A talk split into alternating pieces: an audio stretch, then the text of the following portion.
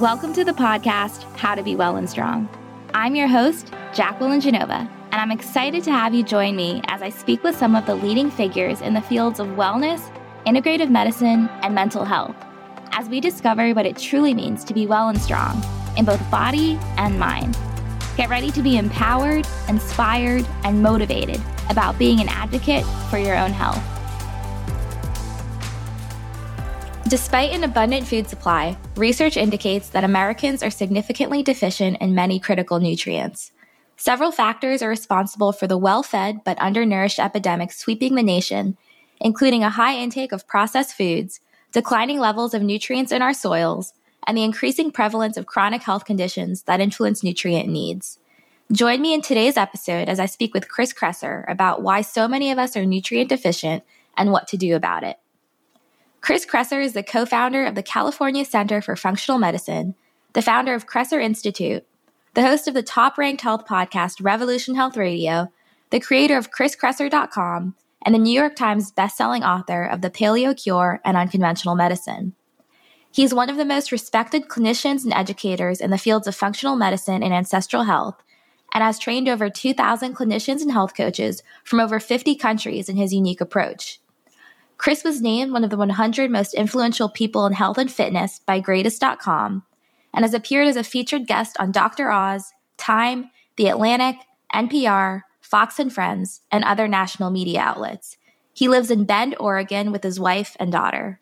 Chris, welcome to the show. I'm so excited to be chatting with you, as I was just saying, about the topic of nutrient deficiencies, because I know this is kind of your bread and butter, so to speak, and it's definitely an area that affects us all, and one that, in my opinion, is not necessarily given as much attention as it should be. Absolutely. Yeah, I think it's um, low-hanging fruit, so to speak. And yeah, as I progressed in my career, I'm more and more interested in interventions that can make a difference for the greatest number of people at a relatively minimal cost, um, especially when compared to things like one-on-one functional medicine work, with which is amazing. I'm a functional medicine clinician myself, so of course I believe in that. But it's um, not accessible to a lot of people. And so I've I've been thinking over many years about what are what are things that pretty much everybody could do and benefit from that would make a major difference in their health. And maximizing nutrient intake is at the top of the list. And that's why I really uh, devoted this second half of my career to, to that topic, because it, I think it's just so important. It can help so many different people in so many different circumstances. I couldn't agree more, Chris. So let's get right into it. What is nutrient density, and why are so many of us nutrient deficient? Well, nutrient density refers to the concentration of nutrients in, in, a, in a given food. And specifically, it, ref, it refers to the concentration of micronutrients and amino acids, which are the building blocks of protein. So there's been a lot of discussion over the past thirty, forty years on macronutrients, like should we do low-fat diet, low-carb diet, how much protein should we eat? And that's all very important for sure. But I think what's been left out of all of those discussions is nutrient density, micronutrient intake. How how many vitamins, minerals, and phytonutrients are you consuming? Uh, I think it goes without saying, but it, I, I like to point it out anyways. If you were to follow a low-fat diet that was completely devoid of nutrient micronutrients, or a low-carb diet that was completely devoid of micronutrients, you you might achieve your body composition or weight loss goals for a short period of time, but you're going to cause a whole bunch of other problems in the process. And that's, you know, so, and you look at pro- products on, like, you know, on the Atkins diet, which is the early low carb diet, it was only concerned with carbohydrate values. And there's all kinds of products like, you know, the low carb tortillas and low carb packaged food snacks and all kinds of garbage that was just supposed to be okay only because it didn't have carbohydrates. Doesn't matter if it didn't have any other nutrients that we need, as long as it was low in carbohydrates, it was fine. So I, I think that's a danger of that kind of myopic focus on macronutrients and leaving out micronutrients, which again are mineral, refer to vitamins, minerals, phytonutrients, and amino acids, because those are really the building blocks of every protein and enzyme in our body. And if we don't get enough of those, we suffer. That makes sense. And also too, Chris, so one of the areas that I'm most passionate about is integrative oncology. And after the past decade or so of research, one thing I've consistently come across is the link between vitamin D deficiency and the increased likelihood for developing breast cancer, among tons of other chronic illnesses, as you're very aware of. So with that, what are some of the other top nutritional deficiencies that you've seen in patients you've treated? And what are some of the chronic illnesses that they've been associated with? Yeah, that's a good question. Um, there are, if you look at um, the Linus Pauling Institute out of Oregon State University, they're one of the organizations that have done the most work on micronutrient deficiencies. They have uh, great statistics. Um, they they have data showing that about ninety-nine percent of people are choline deficient, maybe one hundred percent. Um, I'm sure there are a few who aren't out there, but choline is a is a really important um, constituent of cell membranes. So if you don't have enough choline, none of the cells are going to function well, and everything in the body is made up of cells. So that's going to cause problems with the nervous system and in the brain particularly. So you can have sim- symptoms that mimic neurodegenerative disorders. You can have depression, anxiety. You can have um, you know, motor or, or gait problems. You can have all kinds of issues that are related to cellular physiology um, with choline deficiency. And so many people are suffering from that. So it's no surprise to see that those conditions are relatively common in the population. Um, magnesium is probably around ninety-five percent of people don't get the optimal amount. And magnesium is needed for over seven hundred different enzymatic reactions in the body. So like choline, it, it's a nutrient that is needed ubiquitously throughout the body. Uh, it's almost easier to, to talk about things that magnesium is not involved in um, than, than things that magnesium is involved in. But I'll just give you a couple of examples of, uh, you know, in In the scientific literature, it's very well established now that magnesium deficiency contributes to metabolic disorders. And we know that one in three Americans now has prediabetes, so they're on the road to diabetes. Um, uh, seventy percent are overweight and forty over forty percent are obese. So we are certainly suffering from an epidemic of metabolic disease. And you know, it's not, not, I'm not simplifying this to the point where saying correcting magnesium deficiency would eliminate that problem, which is ridiculous, but it could make a major impact in terms of the burden of those conditions. And it's, again, something relatively easy to address. Vitamin D is probably between ninety and ninety-five percent of Americans don't get the optimal amount. And I'll just take a little aside here and say, I'm, I'm using the word, the term optimal amount rather than deficiency, because deficiency has sometimes a specific clinical meaning, which it refers to an acute deficiency that would cause an acute syndrome that might land you in the hospital. So if we talk about like scurvy or rickets or beriberi or pellagra, or these very serious diseases of acute vitamin or mineral deficiencies that most people in the, in the, in the U S don't, and other developed countries don't deal with at this point. But I, but that's a really limited way of looking at nutrient status, right? Like w- most of us are trying to do more than just avoid dying from a, a, a nutrient deficiency. We want to avoid chronic disease. We want to live a long, healthy life. And the amount of a nutrient that's needed to do that is significantly higher than the amount that's just needed to avoid rickets or or scurvy. So that's what, when I say optimal amount, that's what I'm referring to, is the amount that's needed for us to live a long, healthy life free of chronic disease. To that point, Chris, I'm so glad you touched on that, because I feel like too, when patients go to conventional doctors, right, and they run their panels and whatnot, their ranges vastly differ, right, from what a functional practitioner would test for. So if a yeah. patient is quote unquote within like the normal range of vitamin D, for example, from their conventional doctor's panel, they might actually be incredibly low, right? So can you touch on the difference too in terms of ranges from a conventional versus a functional standpoint? Yeah, it varies based on the nutrient. So, um, but in general, you, you you would say that the the range, the conventional range, is very broad, and it's it's constructed based on studies looking at the levels of nutrients in a in a broad range of the population and making a, a bell curve, ninety-five percent reference range. And if you're in, if you're within that bell curve, if you're under the area of the curve there, then you're normal. The problem with that, though, is that if you just take an average level of a particular nutrient in a population of people who are re- who are generally sick and unwell, then you, then you're you're you're using a sample size that is already behind the curve in, t- in terms of where you want to be for nutrient status, and taking the average of that sample size, which is a ridiculous way of doing it. And unfortunately, that is often the way it's done. Uh, there are other ways that, um, you know, the R D A is established and, and um, scientists use to determine the optimal nutrient amount. But almost always, those methods are out of date and incomplete. So an example of that would be magnesium.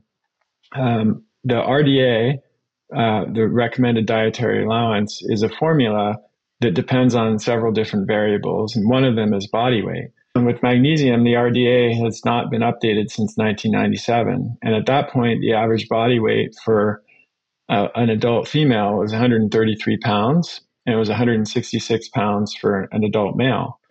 But in twenty twenty-one, researchers published a study saying, hey, wait a second, those average body weights are really different now for men and for women. And in fact, for women, they're now one hundred sixty-nine pounds.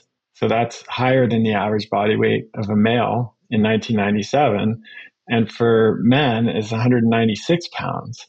So if you redo the formula for to create the R D A for magnesium, inputting the, the current body weights, it goes up from uh, four hundred twenty milligrams for men per day, or three hundred twenty milligrams for women, which it was in nineteen ninety-seven when it was last published, to six hundred fifty milligrams a day for men and five hundred thirty milligrams a day for women. So that's a two hundred milligram per day difference in how much magnesium we should be getting.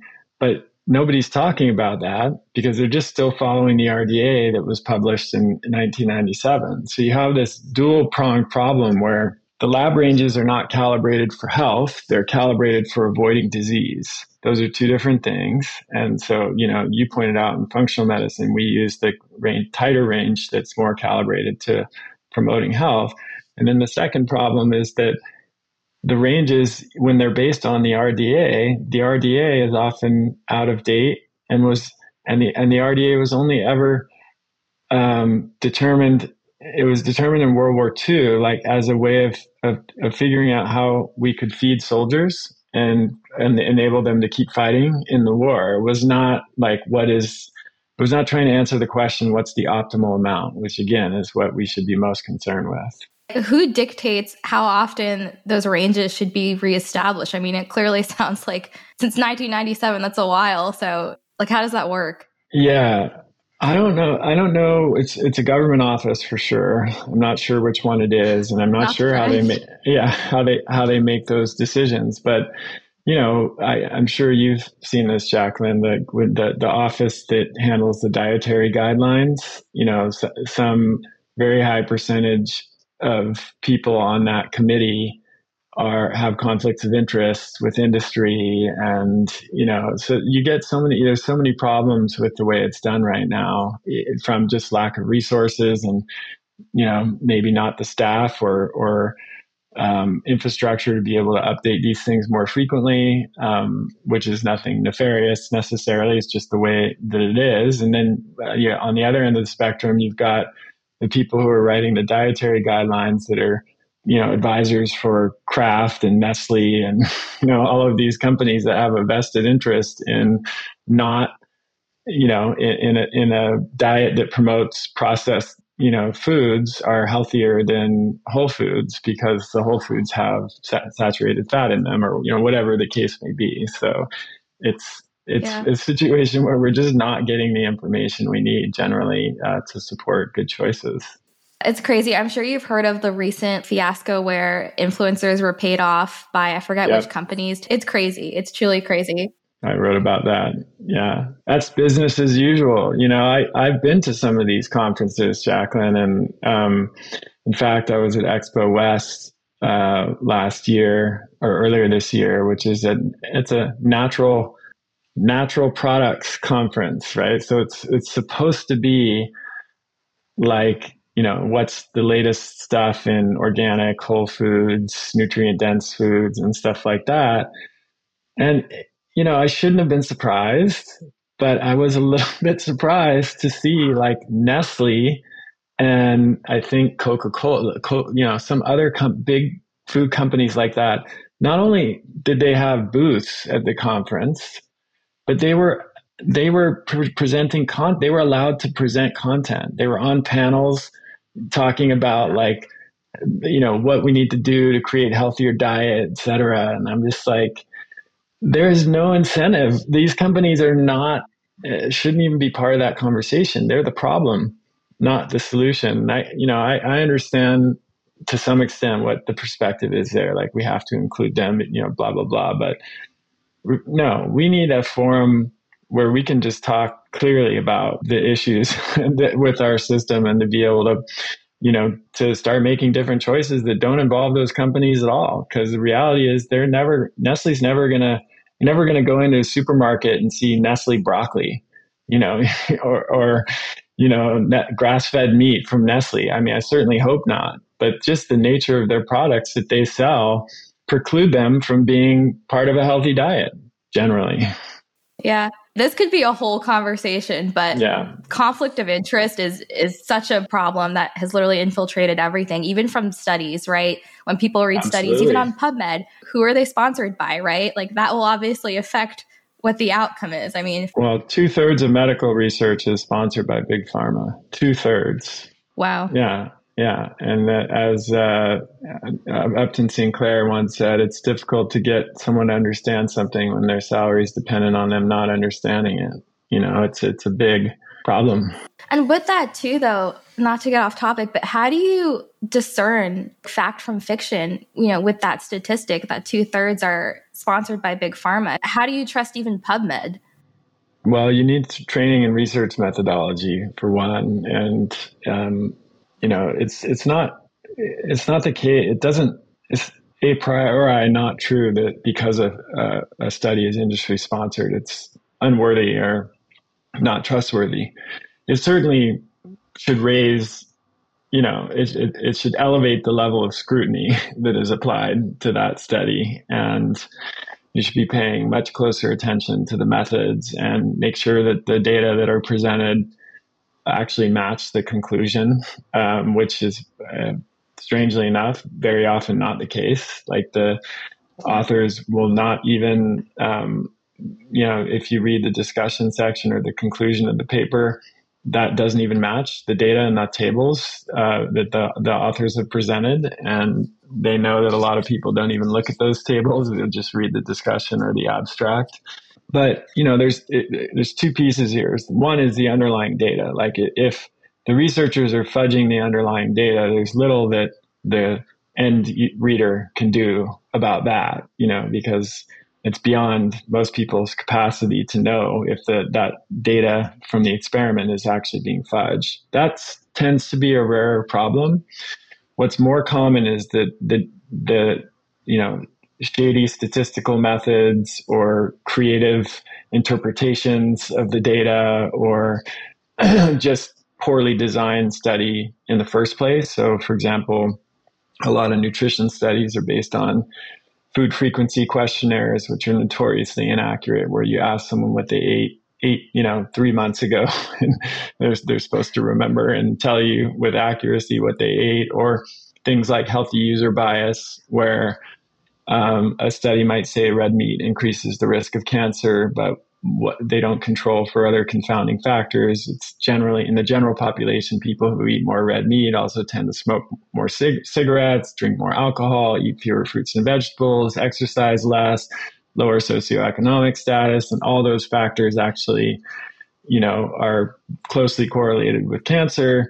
And the researchers don't do a good job of controlling for those confounding variables. So all of these things are more are more common problems with studies. And the good news is that if you have, if you're trained in research methodology and you have a keen eye and you know how to look for these problems, you can generally identify them. So a good example of this would be uh, a recent study that's made the headlines over the past week on type on red meat, apparently increasing the risk of type two diabetes. And this was published by Walter Willett, um, who's been trying to make this argument for his entire career. Uh, he's a plant-based diet advocate and a hater of, of meat and saturated fat, and just old school in, in, the, in the sort of low-fat plant-based diet paradigm. And um, the study was just garbage. It was like so riddled with... Um, issues that Doctor Zoe Harcombe published a critique of it that's worth checking out. But,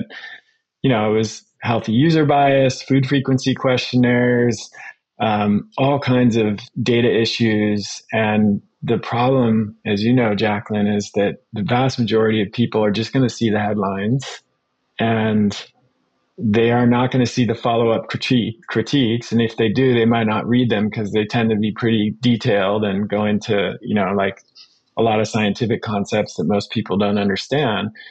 And I wonder at this point, like Walter Willett is a smart guy and the researchers on those papers are smart people. They know, they're trained. They know about those issues.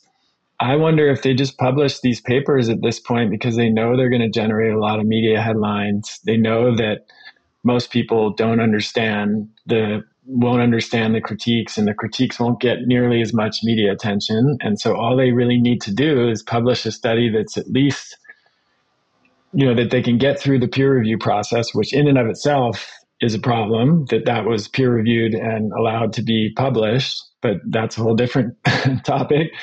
And they know that as long as they get it published, it's going to generate media attention and their goal is going to be accomplished. It doesn't even need to be a good quality study. I, I'm, I'm, I'm sorry. I, you know, I think that's probably what's happening at this point. It's really super depressing, but that's where we're at.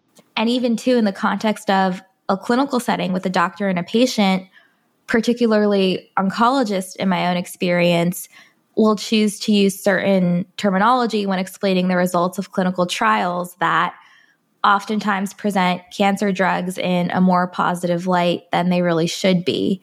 So for example, using the term progression-free survival versus overall survival, right? Those two words have very different meanings, again, which just lends to the fact that you truly need to be your own advocate and educate yourself as much as you can when it comes to accurately understanding research findings. And also too, Chris, I mean, I have not been in this space nearly as long as you have, but one thing that I've started to observe, and it may sound counterintuitive, but I think the experts to really trust in the health space are those who are actually unsure of themselves, right? So that includes people who use nuance, use words like maybe, probably. They rarely speak in absolutes. They add context. Um, they don't use fear-based language.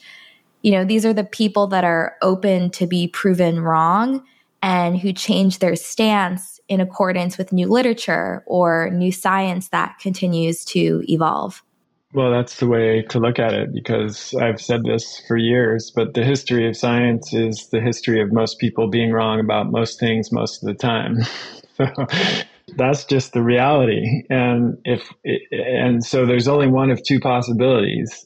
Either we figured it all out and now for the first time ever, we're not wrong about things, or we're still wrong about a lot of things and we still have a lot to learn. So I, I tend to believe that the latter is a much more likely scenario, that, you know, we look back with disdain on people one hundred years ago and say, you know, how foolish they, they were and how little they knew. And yet we expect that people one hundred years from now are not going to look back at us with the, that that same lens. And I think they probably will.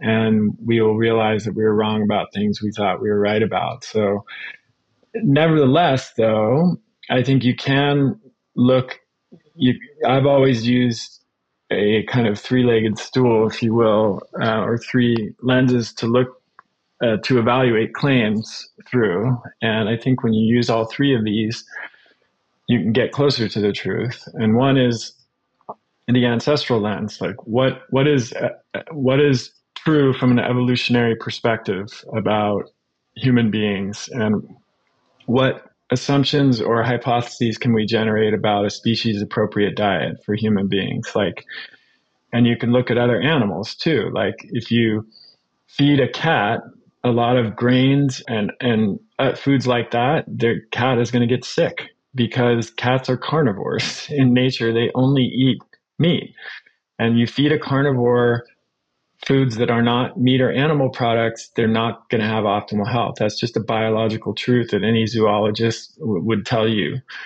Um, humans also have species-appropriate diets. We have food. We have a broader range of foods that we can handle because we have different anatomy and physiology, and we're not true carnivores.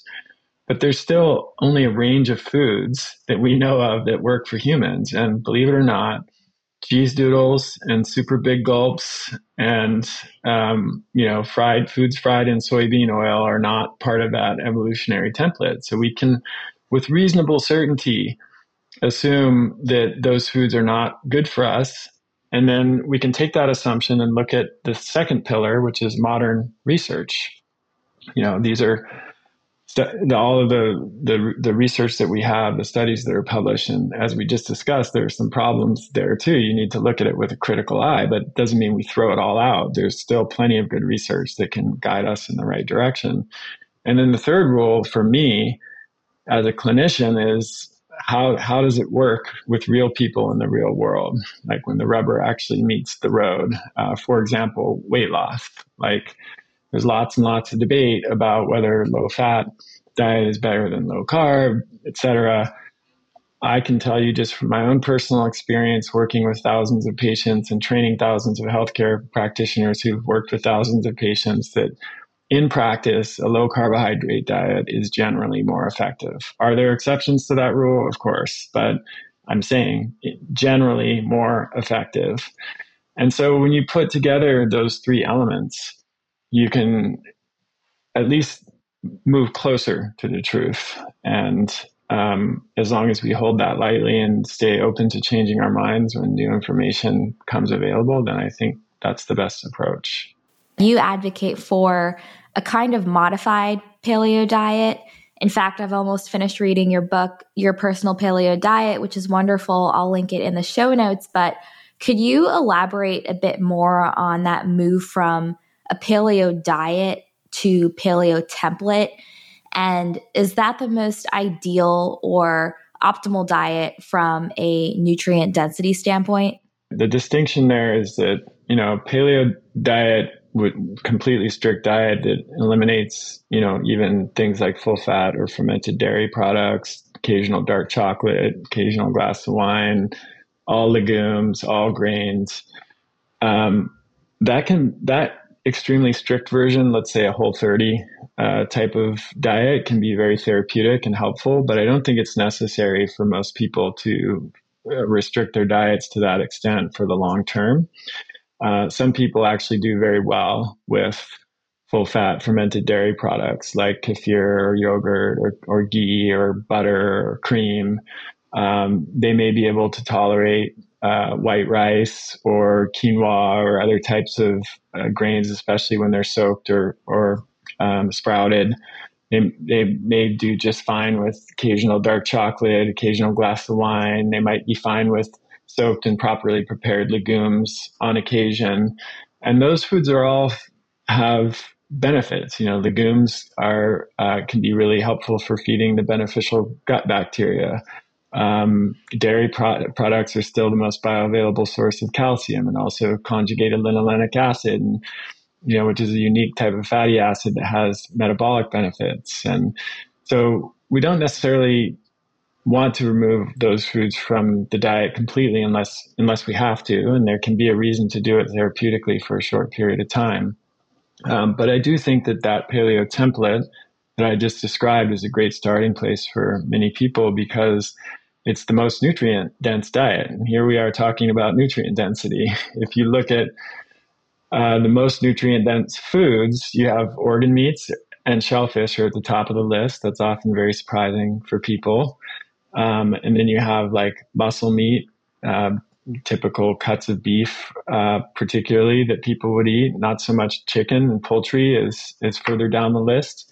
Um, you've got things like egg yolks, um, you've got full fat dairy, you've got fresh fruits and vegetables, particularly dark leafy greens are, are especially nutrient dense.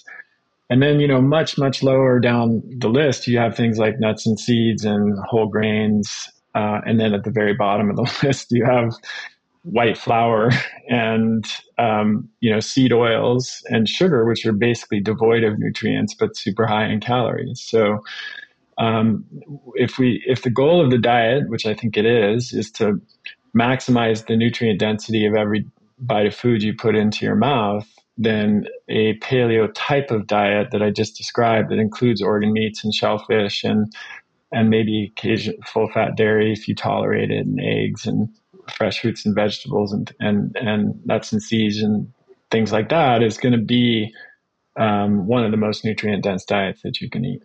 I'm sure you're familiar with the work of Doctor Gundry, and for listeners, he essentially advocates that the phytic acid in legumes and like some seeds and nuts can decrease the absorption of nutrients like iron or magnesium.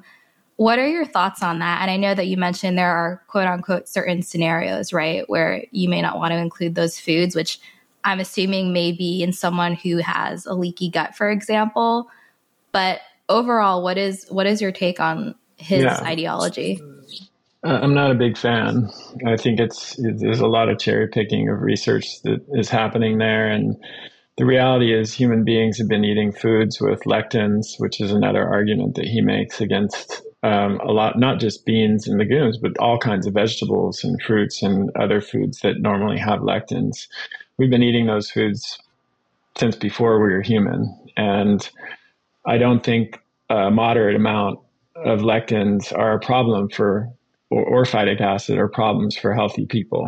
Um, now, are, uh, and, and there's a few reasons for that. You know, number one, cooking foods destroys lectins. Um, phytic acid, if, if when I said properly prepared grains and legumes, that's when that's what proper preparation refers to. So historically and traditionally, legumes were always soaked and sometimes even sprouted before they were consumed. And our, our ancestors somehow knew that that was important without knowing what, what the heck a lectin is or phytic acid is. They just figured it out through trial and error. And what happens when you soak and sprout a legume or a grain is you break down the phytic acid and really dramatically reduce it so that you can consume those foods that, you know, without phytic acid uh, being present, and or at least present at a much lower amount. Um, For people who are healthy, you know, they might be able to consume those foods without worrying too much about that. For people who have sensitive digestive system, you know, disrupted gut microbiome, leaky gut, autoimmune disease, whatever, they may need to avoid those foods entirely, at least for a period of time until their gut heals, or they may need to just be very attentive to how they prepare the foods, you know, so proper, you know, soaking the grains for at least twelve to eighteen hours or legumes for twelve to eighteen hours, usually in a acid medium. So like putting a teaspoon of kefir in there or lemon juice or something like that to help with the breakdown. Um, and then rinsing them very well before you cook or prepare them. So um, I don't think there's very really any research uh, of substance to, to suggest that people who are healthy need to avoid any foods with lectins in them, because you'd be cutting out a huge number of otherwise very healthy and nutrient-dense foods. Speaking of cutting out a huge array of nutrient-dense foods, what are your thoughts on the carnivore diet, Chris? And I know that this is like the ultimate elimination diet. While I think it could be very helpful short-term for addressing, you know, autoimmune disorders, to your point earlier, I think any super restrictive diet long-term is not healthy. So I'm just curious what your take is on that.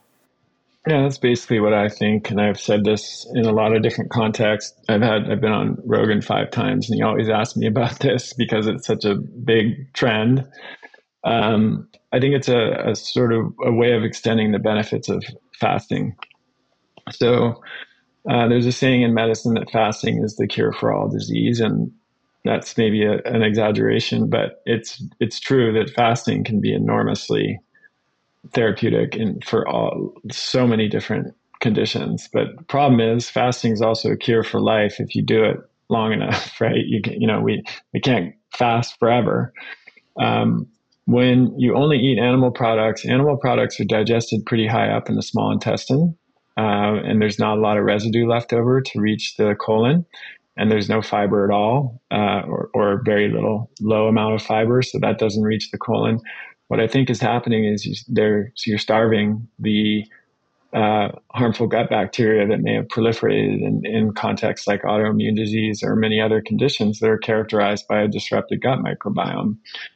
But unlike a water fast, you're also providing the body with a lot of essential nutrients. I mentioned before how meat and organ meats are among the most nutrient-dense foods we can eat. So following a carnivore diet, you, you kind of get the best of both worlds for a short period of time, at least, where you're getting a lot of bioavailable nutrients, but you're also giving your gut a profound rest and maybe enabling, you know, leaky gut to heal and rebalancing microbiome and things like that. So I think it, it can be enormously therapeutic in the short term. The problem is, over the long term, let's look at look at it through those three lenses. Like, over the long term, from an evolutionary perspective, we don't have a single example of a traditional culture that we know of that ate an exclusively animal-based diet for a long period of time. There are certainly some cultures like the Inuit, Um, the Maasai around the world that tended more towards significantly higher proportion of animal foods in their diet, especially at certain times of year, but it wasn't exclusively animal products. So we don't really have an evolutionary template that we can look at and say, oh, look, that works. We know we've got an example of this, of people living a long time and being healthy and doing that for a long period of time. The second thing is, just looking at it through the modern biochemical lens, there are a lot of nutrients that are almost exclusively found in plant foods that are not found in animal foods. And particularly, we're talking about phytonutrients and then things like vitamin C. Um, potassium is another example. You know, can, can you thrive without these nutrients for a period of time? Yes. Can you thrive without them for a long period of time? I'm skeptical of that. You know, I won't say no, because going back to what we said earlier, like, there's a lot we still don't understand. Um, so I would, I'll, you know, reserve the possibility that that's true. But I don't, I think based on what we know currently about nutrient needs and human physiology, it's not likely that that will, people will be able to do that for an extended period without uh, a significant proportion of those people experiencing some harm. And then the third is just my own clinical experience with these diets, where what often happens is people do them, they start off feeling really great.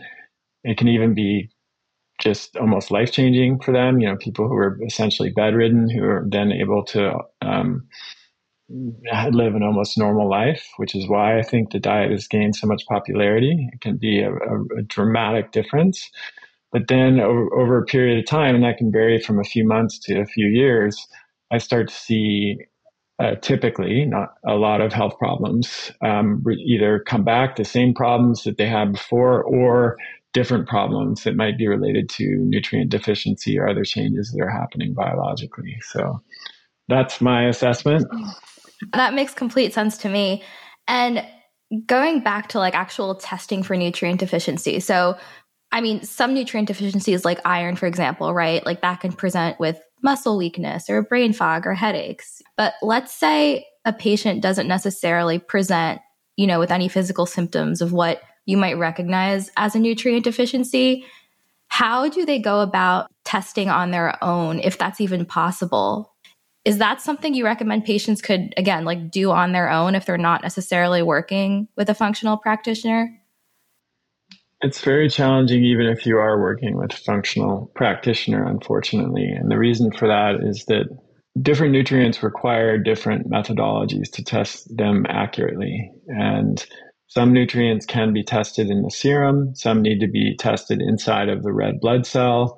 Some actually need to be tested in the tissue themselves. Like magnesium is a good example where less than one half of one percent of magnesium is in the serum at any given time, because it's typically stored in, intracellularly, inside of the cell, inside of the tissues.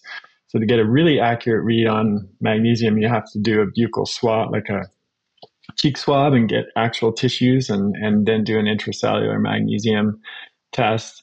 There is some correlation between intracellular magnesium levels and, and red blood cell and serum levels, but it's not perfect. So another example would be selenium. Um, the, the method that researchers often use to assess selenium is toenails. That's not really something that people can do at home or even at a nearby lab. Uh, hair selenium will be more accurate as well than blood selenium. Iodine, notoriously difficult to assess. Um, vitamin K two, we don't even really have a commercially available method of assessing it right now. Um, and you see these nutrient panels from like, um, well, I, I won't mention particular labs that claim to be able to assess, you know, all nutrients just with one methodology, either in the blood or in the urine or whatever. Those are not evidence-based. Um, you know, they can be helpful in some cases if you understand their limitations. But as a clinician, if I, that was kind of one of my deepest wishes, if I could wave a magic wand, would be like one test that could assess nutrient status of all the essential vitamins and minerals and even phytonutrients. Such a test does not exist. So you really have to put it together in a piecemeal basis. Um, you know, you do, you can do an iron panel plus ferritin plus the C B C to, and get pretty close to assessing iron status. Sometimes you need to add markers like soluble transferrin receptor to get another important layer of information. For vitamin D, it's pretty straightforward. Luckily, you know, you just run twenty-five D and you're good. But like I said, for vitamin K two, for a bunch of other nutrients, it's much more problematic. So this is a challenge that we're facing, and it does make it harder for the end user uh, to really assess where they're at on the nutrient spectrum. So instead of testing, I often recommend just the low-tech method of understanding what increases and improves nutrient status and then what decreases nutrient status. And then the more factors you have that increase nutrient status going for you, the, the less likely it is you're deficient. The more factors you have that decrease nutrient status, the more likely you're deficient. And that's kind of the closest that most of us are going to get. I've also heard that for the most part, our bodies will eliminate anything in excess that we don't use, right? So for example, if someone consumes too much vitamin C, my understanding is that it just gets excreted through urine. But are there any particular nutrients that people can over-supplement? And I mean, even too, Chris, in the case of vitamin D, for example, there's been a lot of cancer patients particularly that supplement with thirty to fifty thousand I U's of vitamin D a day. So what is what is your take on all of that? Yeah, you can definitely overdo it. And it is true with water-soluble nutrients like B vitamins and vitamin C. It's harder to get yourself into trouble, although you still can with some B vitamins. With fat-soluble nutrients like vitamin A and vitamin D, um, there definitely are toxicity ranges. Also, selenium as a mineral has a pretty narrow range, optimal range. And if you're lower than that, it's problematic. And if you're higher than that, it's problematic. So, um, you know, without going into detail on the toxicity threshold of each nutrient, I would just say that, and iron is another problem too. You know, iron deficiency is the big, is uh, of course a much bigger problem world, worldwide. Over two billion people suffer from it. It's still rampant even in the United States and other developed countries. But iron overload is an under-recognized problem that contributes to the burden of disease. And that it's the most common genetic polymorphisms in North America are polymorphisms that affect iron storage and can lead to excess iron storage and iron overload. So I've seen many, many people in my practice, both men and women. It's more common in men, but I see women too that have high iron levels rather than low iron levels. And that can cause everything from fatigue to, on the kind of milder end of the scale, to infertility, to dementia, Alzheimer's, and death. You know, untreated hemochromatosis, which is the most aggressive form of iron storage, is fatal if it's not recognized and treated. So you definitely can get yourself into trouble um, with taking, you know, e- either eating too much of a nutrient or supplementing too much for too long. And uh, it's it's something that we, you know, that I think a lot about and pay a lot of attention to, of course, um, in my profession and as the owner of a supplement brand. So that's, you know, one of the, the ways that, one of the things that I've thought a lot about as a formulator is what's the, what are the sort of optimal doses for supplements for most people, or for nutrients for most people, that will help to meet the daily nutrient needs, um, but be the, less likely to cause problems in the long term. So for example, in our multivitamin, I didn't in- include iron at all. Uh, because it, it requires an individual approach to supplementation. Um, and, you know, s- same thing with iodine and same thing with calcium. Uh, you can get yourself in trouble with all of those. And so rather than include them in multi, we just left them out. And I'm, you know, would advise people to, if they need iron, to, they can take our organ product or they can take something else to meet that need. But including it for everybody is, is problematic. Interesting. I'm a big fan of that line. It's called Adapt Naturals. So I will be including links to everything in the show notes, but you just answered my question. I was going to ask if you were an advocate of a multi, um, which clearly you are, but while omitting certain things. And are you a fan of lipospheric supplements, Chris? I feel like this is also another all the rage topic that, you know, touts increased bioavailability and, and all of that. So what's your take on that?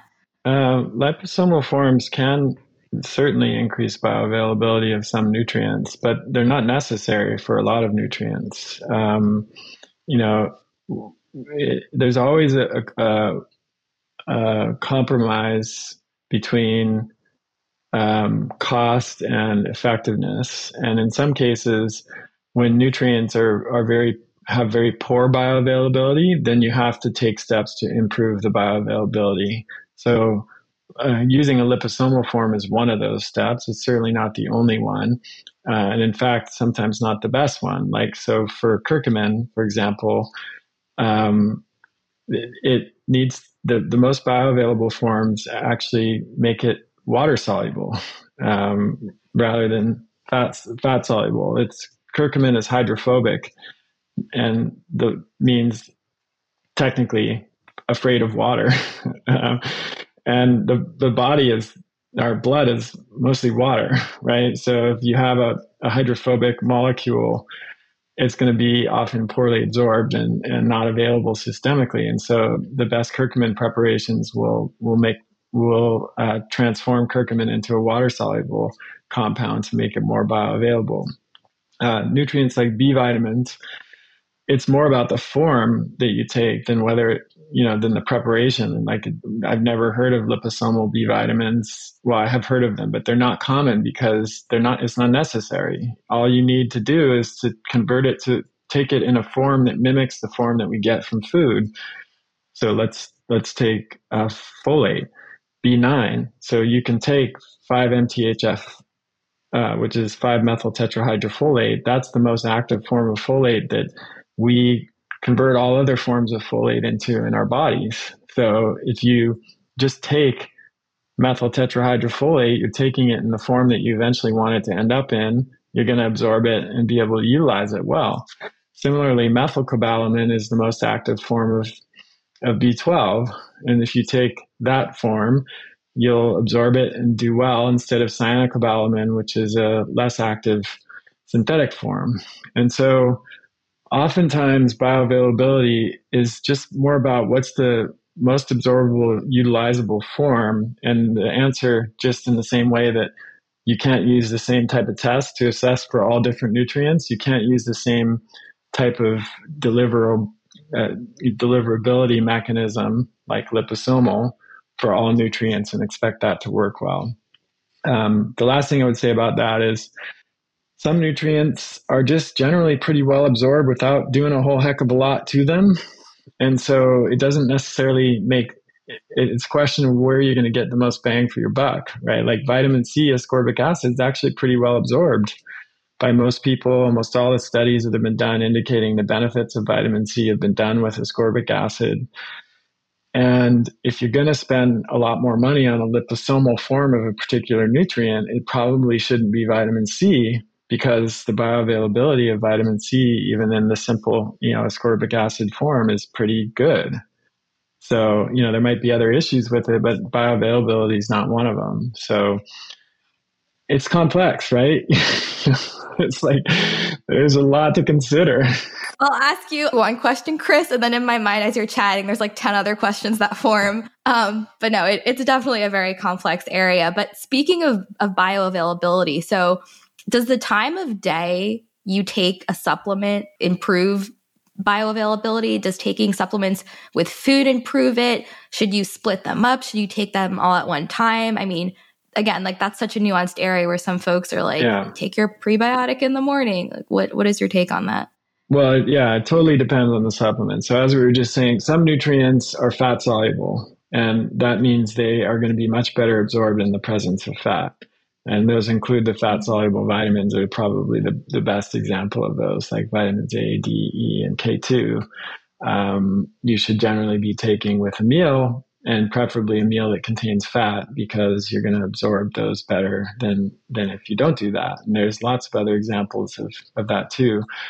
Um, other nutrients are better absorbed on an empty stomach, because um, food or nutrients in food might compete with their absorption, or because um, of the action, the biological action of that particular nutrient works better um, when when the stomach isn't full. Um, and and so I think the, the presence or, or absence of food when you take supplements, and the type of nutrient, like whether fat is in the meal or not in the meal, is way more important than the time of day uh, in most cases. In terms of like dosing, um, if someone has a, you, you know, in some cases, if you're trying to maintain a, a consistent blood level of a nutrient over the entire day, then it's important to break it up into divided doses, right? For some nutrients, that makes a difference. Other nutrients, it doesn't make a difference at all. Like for vitamin D, for example, you don't really, you don't need to do divided dosing. In fact, you don't even need to do daily dosing. Most studies have shown that just taking a weekly dose of vitamin D that's calculated for what you would get if you took it daily, you know, for example, if you're taking three thousand a day, uh, I U a day, you could just the same take twenty-one thousand or twenty thousand once a week, and it, and it wouldn't make any difference. Interesting. Um, But there are other nutrients, like iron might be an example, where iron is actively contributing to oxygen deliverability and cellular physiology on a real-time basis. If you just took iron once a week, it, you would not experience the same benefits as if you took it daily, and it's probably even better to take smaller doses throughout the day. Um, and then on that note, smaller divided doses are typically easier to absorb. And if you have digestive issues, that's especially important. But even if you don't, like with a lot of nutrients, uh, zinc is a good example. There's a max amount that the body can absorb at any given time. And if you take more than that amount, you're just going to excrete the the rest and not going to use it. So let's say you wanted to get thirty milligrams of zinc in your body a day. It's way better to take, it's generally better to divide that into at least two doses. Um, three might be optimal, but then you start seeing some potential downside of people not being able to or remember to take supplements uh, three times a day. So there, again, there's a there's a sort of compromise between like convenience and practicality and what's optimal in in some cases. Clearly, due to soil quality and a bunch of other factors, you know, there is a need to supplement, as we've just been discussing throughout this whole conversation, with certain nutrients. But this is a bit of a hypothetical question, Chris, but I was just thinking, if we're constantly supplementing with different nutrients each day, is it possible that we may be in effect like training our bodies to not work as hard to extract those nutrients from our food, because our bodies know that it's going to get them in supplement form? Does that even make sense? It's an interesting question. I don't know of any evidence to support that. Um, I don't know that, that like there's the body necess- I mean, the body has to, to work to absorb nutrients no matter what. There's still um, have to cross through the intestinal barrier and enter the systemic circulation. And there will be some nutrients that are more bioavailable and some that are less. But um, I, I'm not aware of any mechanism by which the body would downregulate its ability to absorb nutrients from food um, uh, based on, you know, having them available as supplements. And you could also extend that to say, well, does eating only, you know, super bioavailable sources of nutrient in food, like, like, you know, heme iron, for example, is far more bioavailable in animal products. Does that decrease your body's ability to extract ferrous iron from plants, which is which is less bioavailable? I don't think that, that that's true. I just think it's less.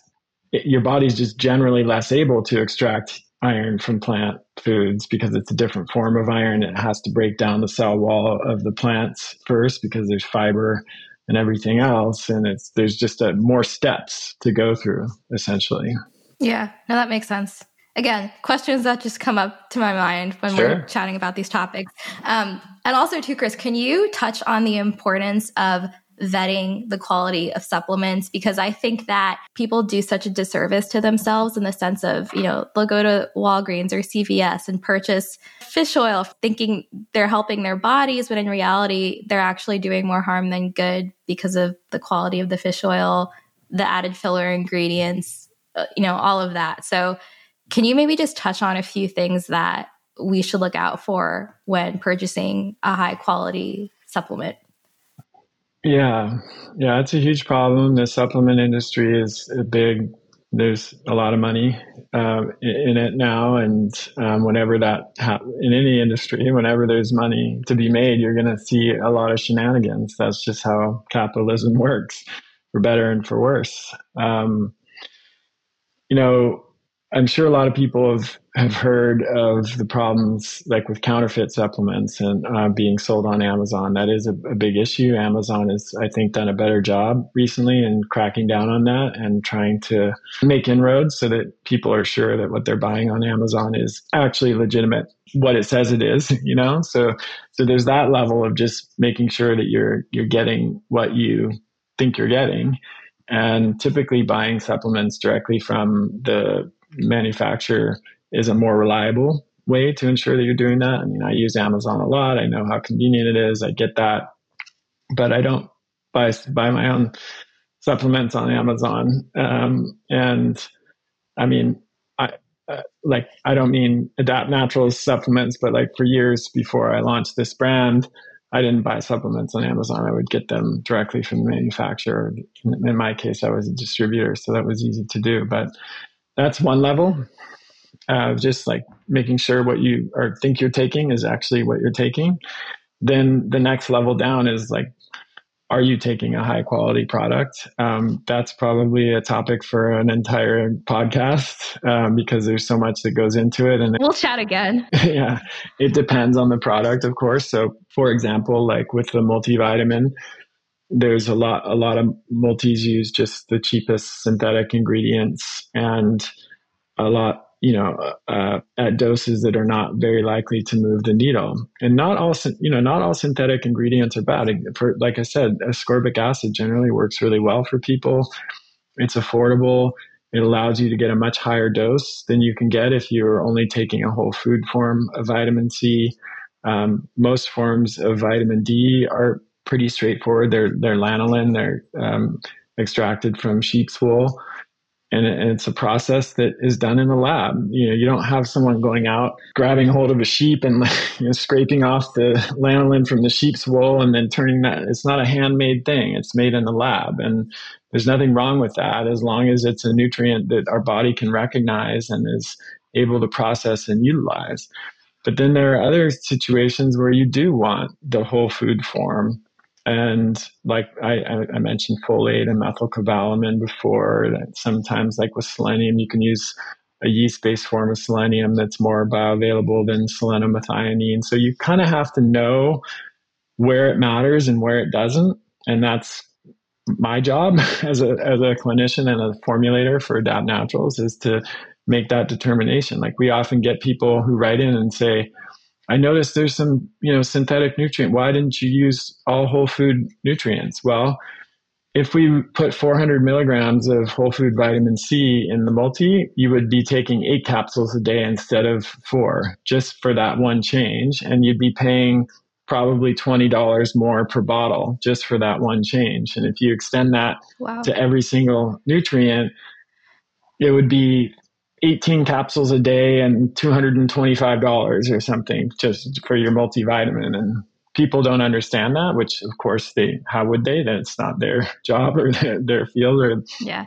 Um, so it's my job as the formulator and the clinician to know where, where is it critical that we use food-based naturally occurring ingredients. Where is it less important to do that, you know, based on the research and, and just basic understanding of biochemistry and physiology?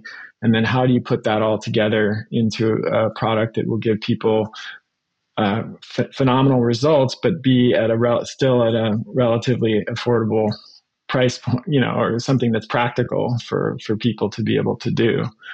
Um, so I would say it looks, it comes down to like, choosing from the best source, choosing reputable brands. Uh, I tend to gravitate towards brands that were formulated by a clinician or someone who has experience in the medical field, because so many, a lot of supplement brands are just started by entrepreneurs who want to make money at this point, and they don't really have the connection to what they've never treated patients. They don't have a medical background. They don't know what really works and doesn't work. And they make choices that are more based on maximizing profit than helping people. So that's, those are probably the most important factors for me.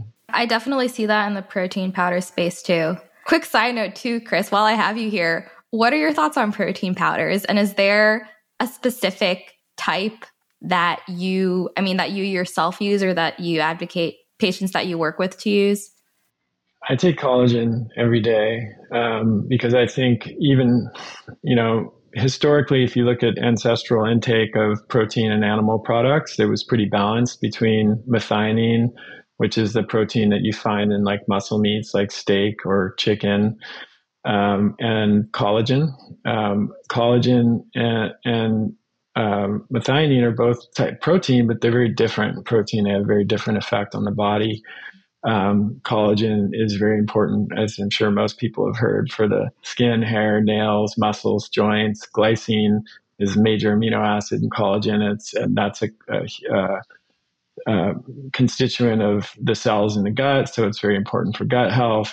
Most people eat too much lean protein and not enough collagen, and so I think collagen can make a lot of sense for folks, especially as you're getting older. Um, I think pr- protein powder, like just whey protein or beef protein powder, which has kind of seen a, a rise in popularity in the last several years, can certainly play a role and be helpful in, in some cases.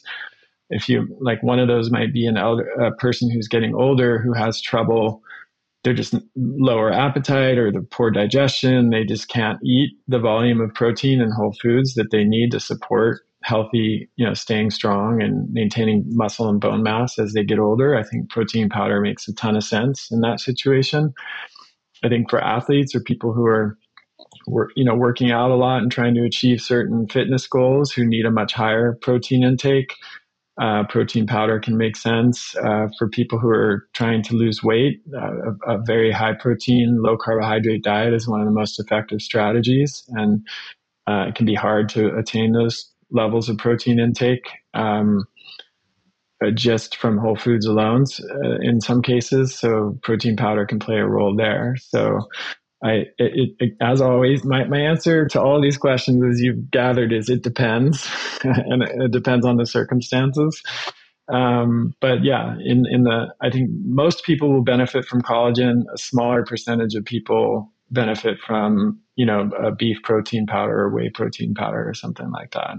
I'm glad to hear. Does Adapt Naturals have a future protein line coming up at any point? We we actually we have a, a very exciting, unique collagen product that's going to be coming out next year, probably in May. And I can't say much about it now, but it will be I think, uh, a game changer in the collagen marketplace. I'm, I'm really excited about it. Um, we don't currently have plans for like a beef protein or whey protein, but you know, we're, it's still pretty early days, so you never know.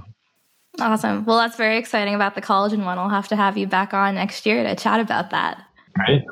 Well, Chris, I do want to be conscious of your time. This has been an incredibly insightful and comprehensive conversation. Truly, truly excited to share this with listeners. And where can they find you? So my uh, personal brand and content site is Chris Kresser dot com. And there's uh, thirteen hundred articles, free articles, and thirteen free ebooks, my podcast. Lots of um, great educational information there. Um, so that's where you can find my work in general. And then the supplement line is adapt naturals dot com. My last question for you, Chris, and this is my favorite one to ask all of my interviewees, is what does being well and strong mean to you? My favorite definition of health, which I'm going to extend to being well and strong, is from Moshe Feldenkrais, who is the founder of the Feldenkrais Method. And he said that true health is the ability to live your dreams. So for me, that's what it's all about. It's like, I want health to enable me to live the kind of life that I want to live, which for me means showing up um, as a fully present and engaged father and husband, and then being able to contribute to a healthier and happier world in all of the, the ways that I do that professionally. And, and of course, to pursue my own passions and interests, and to note, to ideally feel like I'm able to do the things that I want to do in that regard, because I'm not limited by uh, my health. So, so that's what it means to me. It doesn't mean perfect health, meaning I don't think that that's attainable for most people, but it means health that supports our ability to live our dreams. I love that. Well, Chris, thank you again for all of the incredible work that you do in this space. You've obviously impacted thousands and thousands of, of people, myself included. And I look forward to having you back on again soon. Thank you, Jacqueline. I really enjoyed our conversation and be happy to come back. I hope you enjoyed this episode. If you would like to support the show, please subscribe, leave a rating and review, and share it with others. Be sure to visit well and strong dot com to access notes from the show and to stay current with new content. I'm so grateful you joined me. Be well and be strong.